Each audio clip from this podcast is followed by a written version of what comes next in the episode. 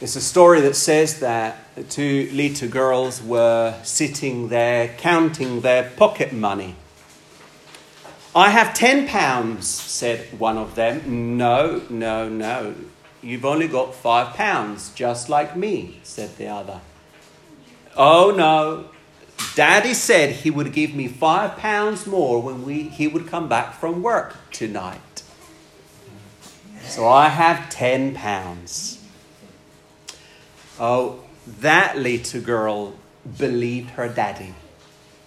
Daddy's promise was enough. How good are, are you at believing God's promises? What is it that gives us confidence? Where does assurance come from in those moments when we feel that our faith is so weak? Well, today I would like us to consider from Genesis chapter 15 the answer to those questions. So I'd like to invite you to open up God's Word to Genesis chapter 15. Genesis 15 is where we left last time, or we finished chapter 14. And we're going systematically through Genesis, and we are now in chapter 15. Chapter 15 is found just after the great battle that Abram had with other nations. And is a very, we could say, key chapter in the Bible is a key chapter in, in God's Word. Genesis chapter 15. We look at two points this morning. Number one, weak faith. Number two, unbreakable promise. Weak faith, unbreakable promise. Father, we come before you in the name of Jesus Christ, praying that you may help us as we Consider your word. Help us understand it, Lord, that it may be clear. But Father, even more, Lord, we pray that you may change us. Open our eyes that we may behold wondrous things out of your law. In the name of our precious Savior, Jesus Christ, I pray. Amen. So we arrive to chapter 15, and Abraham's disappointed. God said he would bless him greatly. But so far, nothing. Here he is, with no child and no land as a possession. God gave him the promise that he would give him a child and a land to possess in chapter uh, 12 and in chapter 13. But here in chapter 15, Abram's still waiting. He didn't even take anything from the mighty battle or the mighty conquest in Genesis chapter 14. He is waiting for God's promise. He is disappointed. Nothing yet. Instead, his relative, Lot, the guy he thought would become his descendant, has gone away into Sodom. The only other solution he can think of at this stage is that perhaps his house, household servant or household slave would become his heir. And there he is soaking. Abram's disappointed, even fearful. Fearful, perhaps, at the end of that conquest, thinking other nations will band together and, and come, and this land is not my land. And so he's there, disappointed, and fearful. Therefore, God speaks. God addresses him. God speaks to him again in chapter 15. So read with me. Verse 1 Fear not, Abram, I am your shield. Your reward shall be very great. Other translations have it Fear not, I am your shield, I am your great reward. God speaks. God speaks, and after God speaks, Abram replies. He, here next, we have the very first time in which Abram is now speaking, and the first words are now recorded by the author of Genesis. And, and what is it that he's going to say? The, the very first words are coming. And what is it that comes from Abram? Questions. He's, uh, he just opens up with questions. I wonder if you've ever been there. Verse 2. But Abram said, O Lord God, what will you give me? For I continue childless, and the heir of my house is Eliezer of Damascus. Verse 3 And Abram said, Again, Behold, you have given me no offspring, and the member of my household will be my heir. And then verse 4 And behold, the word of the Lord came to him. And what did God say there? Look at verse 4. What did God say? How dare you question me? No. Abram's honesty leads God to reaffirm his promises with love, with patience. Verse 4 This man shall not be your heir, your own son shall be your heir. Verse 5 And he brought him outside. Maybe he was inside of the tent that evening and he brought him outside and said, Look towards heaven and number the stars, if you're able to number them. Then he said to him, So shall your offspring be. What is it that God just, just, just did there? What, what did God do? God reaffirms his promise in, of, of chapter 12 and chapter 13, and then he gives him a picture, a visual aid, so that he can see with his very eyes that which, which the Lord is telling him. Now, if you look up in the sky uh, in the evening, it's very hard to see the stars because there's a lot of light here on, on, on, on the ground. If you live in the cities, even worse. Village is okay, but if you go out in, into the sticks, no light at all suddenly is magnified. I was in Upper Halling right, right at the end uh, with a friend taking photographs of the uh, Milky Way. And for the very first time in my life, I was able to see the Milky Way with bare eyes. It was amazing. And here is Abraham seeing the, the stars and counting them there. And what is Abraham's response? Look at verse 6.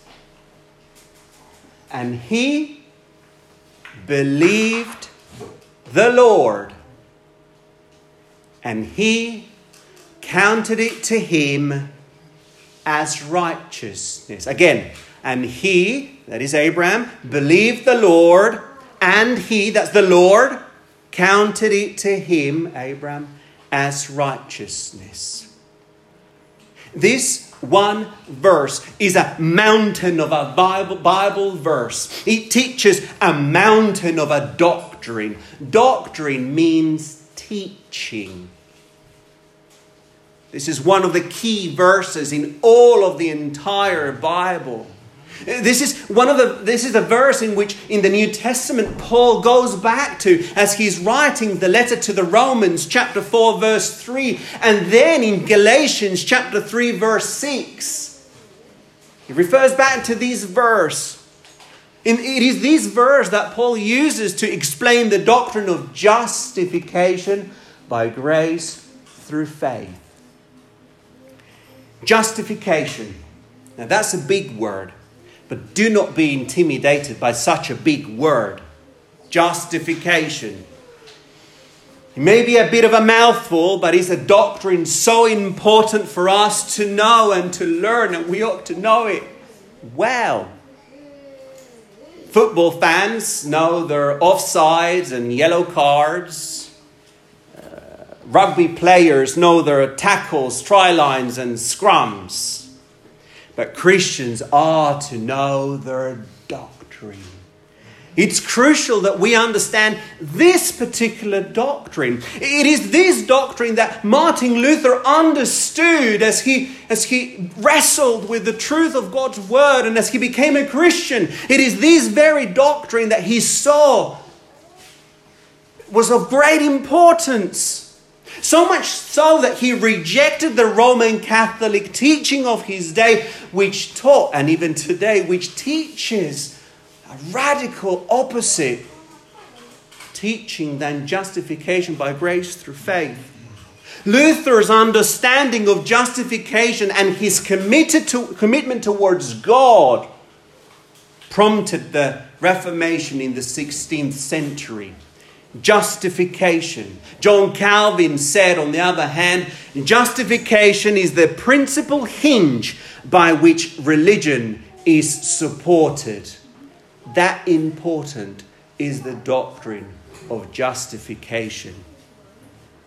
If we are truly to teach the message of the gospel, the true message of the gospel in our day and age today, we must understand the doctrine of justification. Justification is a legal declaration. It is a declaration by God. God declares a believer to be righteous in his sight.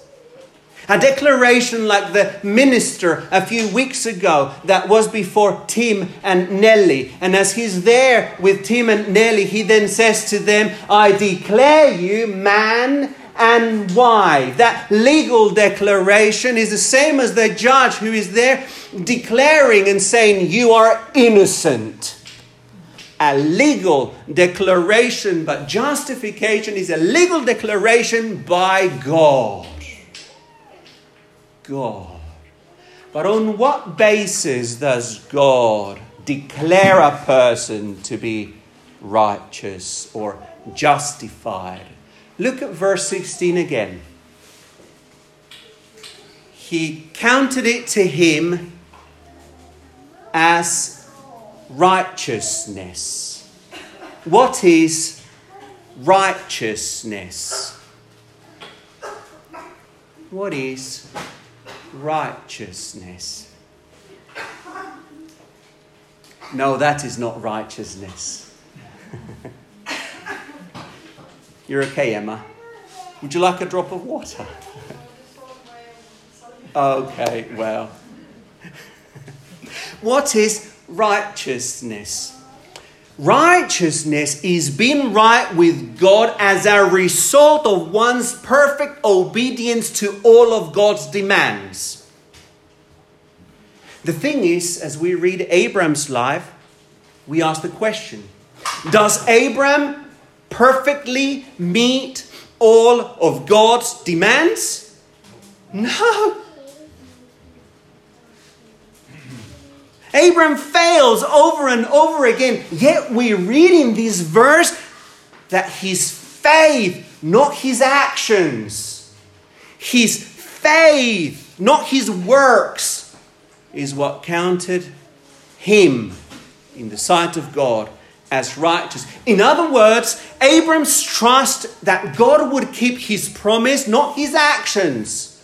His trust made him right with God. God declared, This is a righteous man. God reckoned him to be righteous. Real faith, my friends, even if weak, leads to great promises.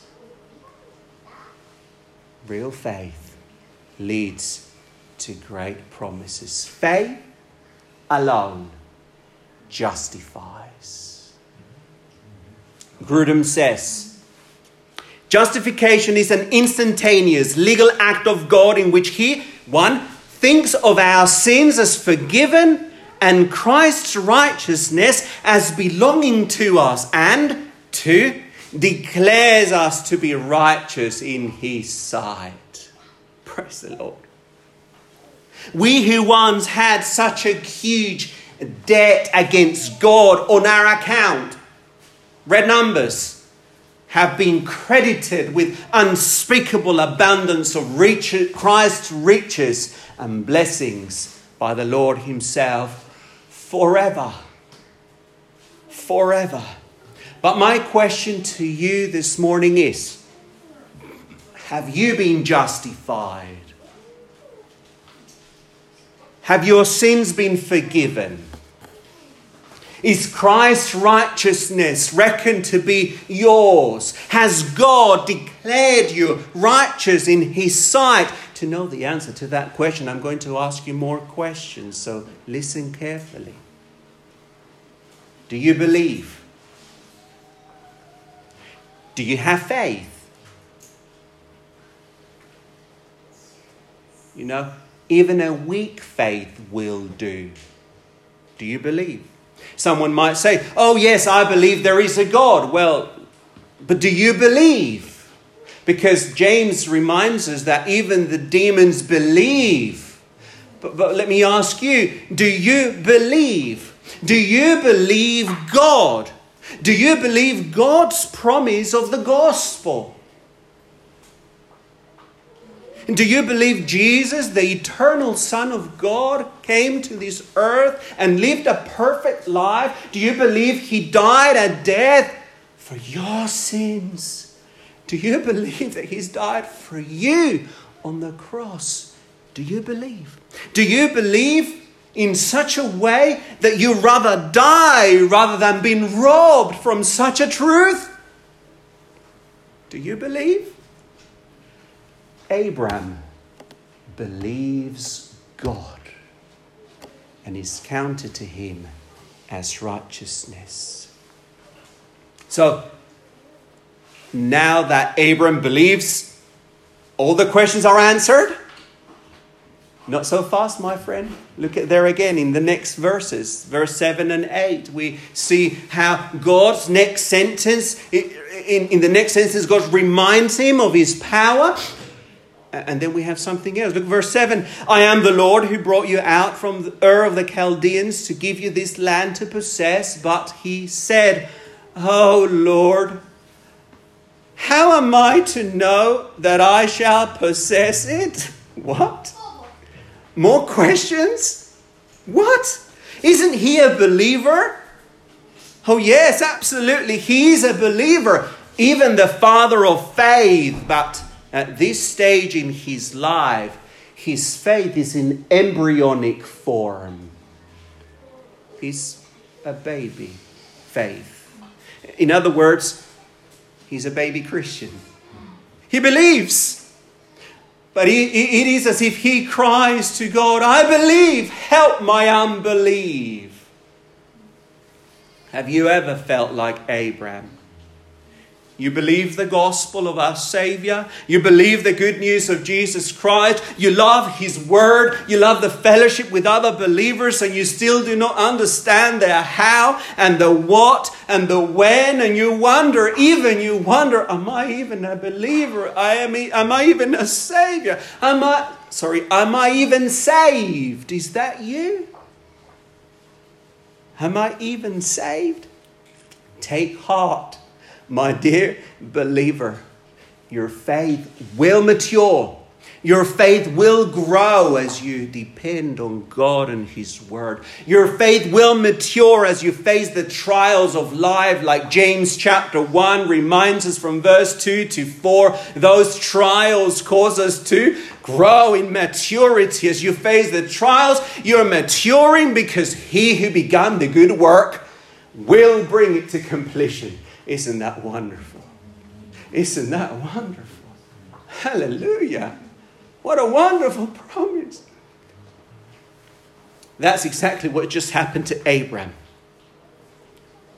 He has a faith, but it's a baby faith. He then goes on in the next few chapters, as we will see in the next few weeks. He goes like a toddler, messing about and putting up, putting his foot in it, and and and and and, and leading to terrible consequences, but he becomes a completely different man decades later in Genesis chapter 22, to the point that he's even willing to offer his own son because God said, Give me, offer your son as a sacrifice. And he's willing. Why? Because his faith was complete. He knew that the Lord God, who kept his promise, will be even able to raise a person from the dead. And so he's willing to offer his own son. But here, no. Here, Abraham is still a baby in the faith. Here, Abraham is still, he hasn't got a mature faith. He's, he's still a baby Christian with lots, lots and lots of questions. And how is it that God reassures him?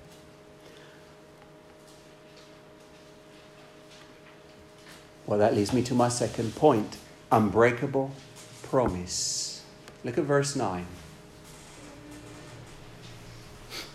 He said to him, Bring me a heifer, three years old, and a female goat, three years old, and a ram, three years old, a turtle dove, and a young pigeon. Notice, these are five of the animals that were in the sacrificial system of Leviticus.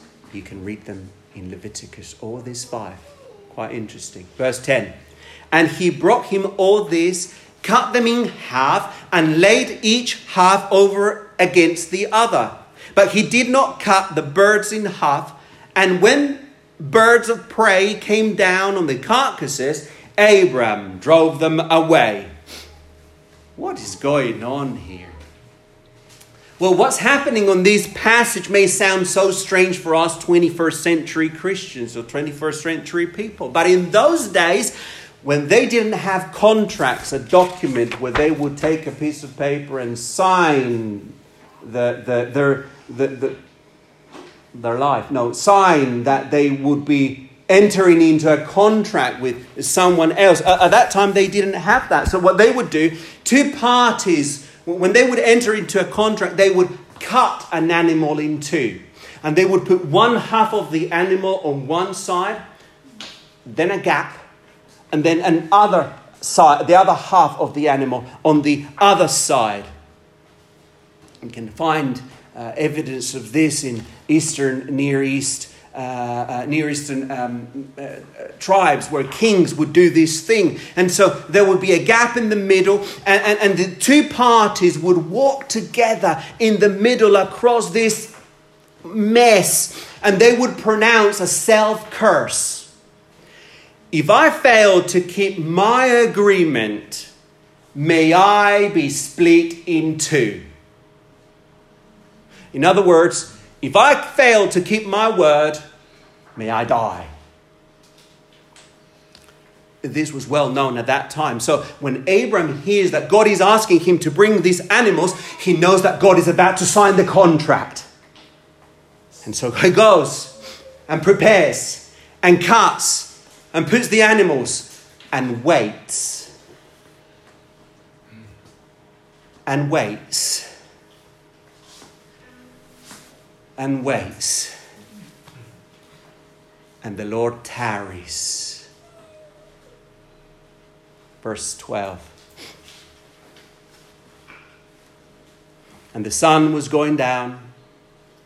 Sorry, as the sun was going down, a deep sleep on Abram. And behold, dreadful and great darkness fell upon him.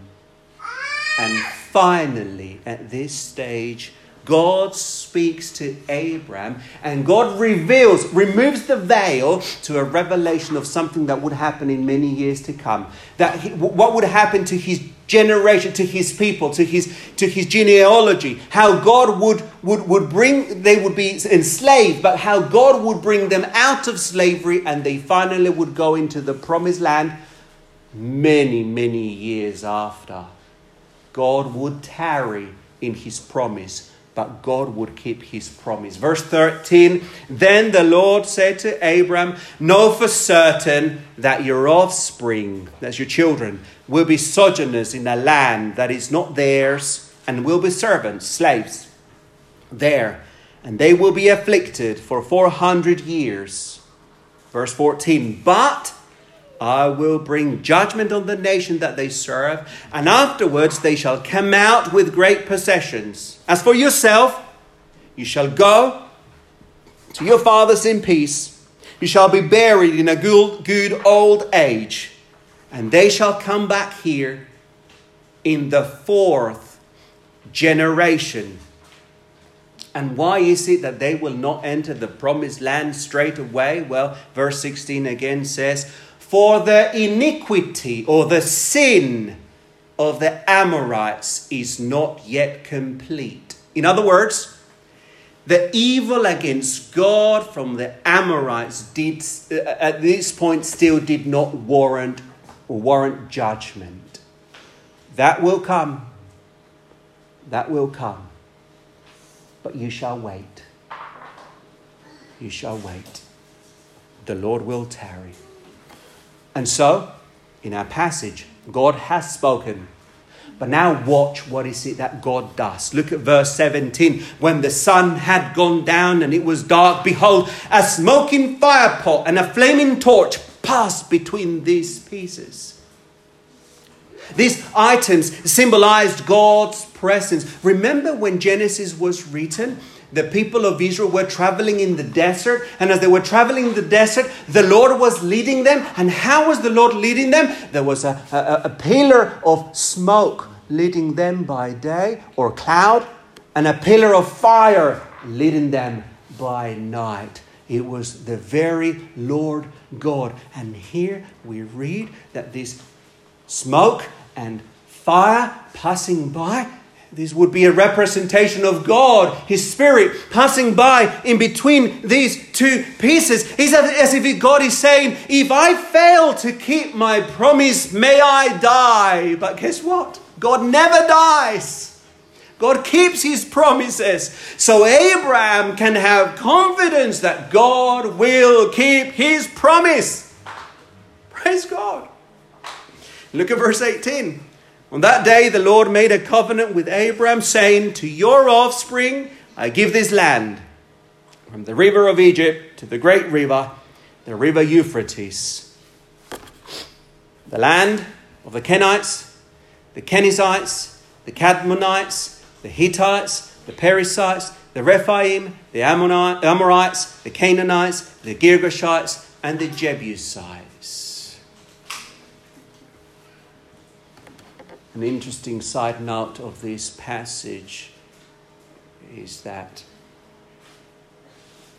there is God speaking to Abram, this fire pot and torch passing by. He sees a visual representation of the presence of God and their dead animals, typifying the sacrificial system in Leviticus. It's as if the sun typified there, the Spirit represented there, the Father speaking. This reminded me of the baptism of Christ as Christ was being baptized. What happened? There was the Son. This is my beloved Son in whom I am well pleased. The Father speaking, and the Spirit of God descending in the form of a dove over Jesus Christ. Salvation is of the Lord, the triune God. Abram can have confidence that God will fulfill his promises. We believers can be confident that God will keep his promises because he has given us the guarantee. And what is the guarantee that Christians have? The guarantee is a down payment, is like a, like a deposit. When you buy a house, you need to pay a large enough deposit so that if you, if you, if you don't go ahead, you forfeit your deposit. And so there is a large enough deposit that if you forfeit it, that's it, it's gone. And God has given us. He's given us a guarantee. Who is the guarantee? Who is the guarantee? Christ, the Spirit. The Spirit of God. Listen what Ephesians chapter 1, verse 13 and 14 says. In him you also, when you heard the word of truth, the gospel of your salvation, and believed in him, Jesus, were sealed with the promised Holy Spirit. Listen to this, who is the guarantee of our inheritance until we acquire possession of it to the praise of his glory. In other words, God has given his down payment, and th- that down payment, we have it, is ours. The Spirit of God has been given to us the very moment we believe, which means that When we die, we will be with him. Why? Because Romans chapter 8 reminds us that the very Spirit that was on Christ Jesus when he died and when he rose again, it was the Spirit of God that rose him up from the dead. Romans chapter 8, verse 11 says, In the Spirit of him who raised Jesus from the dead, sorry, if the Spirit of him who rose Jesus from the dead dwells in you, he who raised Christ from the dead will also give life to your mortal bodies through his Spirit who dwells in you. Hallelujah. What a glorious teaching. Weak faith, unbreakable promise. Now, I told you earlier that I was only going to give you two points this morning. And yes, I have given you two points, but I am feeling rather generous this morning. And so, as they say, a good sermon has to have three points. I'm sneaking a third by way of application of this passage this morning. Don't look inside of you to find reassurance that you are really, truly saved. Rather, look up. That is my point. Look up. Look up in faith, even if it's a weak faith, and trust Him who brought salvation and who has purchased or bought that salvation for you on the cross. Look up. Look up and rejoice in his promises as you read his word. Look up as you read. But as you very well know, you can't look up and read unless it's up here. So when you read, look down, but in faith, look up. Look up as you read his word. Look up to God in faith and praise Him for His steadfast love and mercy. Look up as He, fill, as he fills your mind with His promises. Look up as you grow and mature in the faith through these lives, hardships, and dangers. Look up, Christian. Look up. Look up to God and trust Him. And while you do that, the Spirit of God will fill you with assurance, for He has given you His Spirit. He has baptized you in the Spirit the very moment you believed. This is what the Word of God teaches. The very moment you believe, you've been baptized in the Spirit. That makes this belief, faith, a fruit of the Spirit. A fruit of the Spirit. So, look up. Look up is what John Bradford did as they told him he would be executed for preaching the true gospel. The true gospel, which includes justification by grace through faith in Christ alone. Mr. Bradford, tomorrow you will be burned at the stake. To which he replied, I thank my God for it. The next day, he was taken off to his execution. And as he arrived at the place where he would be executed, at the place where there was the stake, another young man by the name of John Leaf was there also waiting. He was just barely 18 years of age. He was going to be executed. On what charge? He also refused to deny the true gospel as opposed to the Roman Catholic teaching uh, that they were forced upon that day. He refused because of justification by grace through faith in Christ alone. He was just 18 years of age, no doubt, a young in faith. And as they bound them together, they both knelt on their knees for the very last time and they prayed. And John Bradford said to his companion, Be of good comfort, brother, for we shall have a merry supper with the Lord Jesus this night. Then they looked up the faggots were turned on and they were burnt. They died. Brothers and sisters, look up and remember even a weak faith in God's promises leads to great, unbreakable blessings. Great and unbreakable blessings to us and to those around us. Because think about it Abram believed, and all those who believed after him are sons of Abraham. And when you believe and you're justified, and then you go and share with others and tell them of the wonderful news of salvation, and they believe, guess what? They too are blessed. Praise the Lord for his goodness. Father, we come before you in the name of Jesus Christ, and we give you thanks for your most precious word. Thank you, Lord, for reminding us that even a small faith, a baby faith, is, Lord, enough to be justified before you. Thank you that you do not leave us with faith alone, for obedience is the other side of the coin of faith. But Lord, faith is what justifies us before you. Father, we pray that in your grace we may walk, that we, O oh Father, may walk in a manner that is honoring to you as we look up, as we look up by your Spirit. In the name of Jesus Christ, I pray. Amen.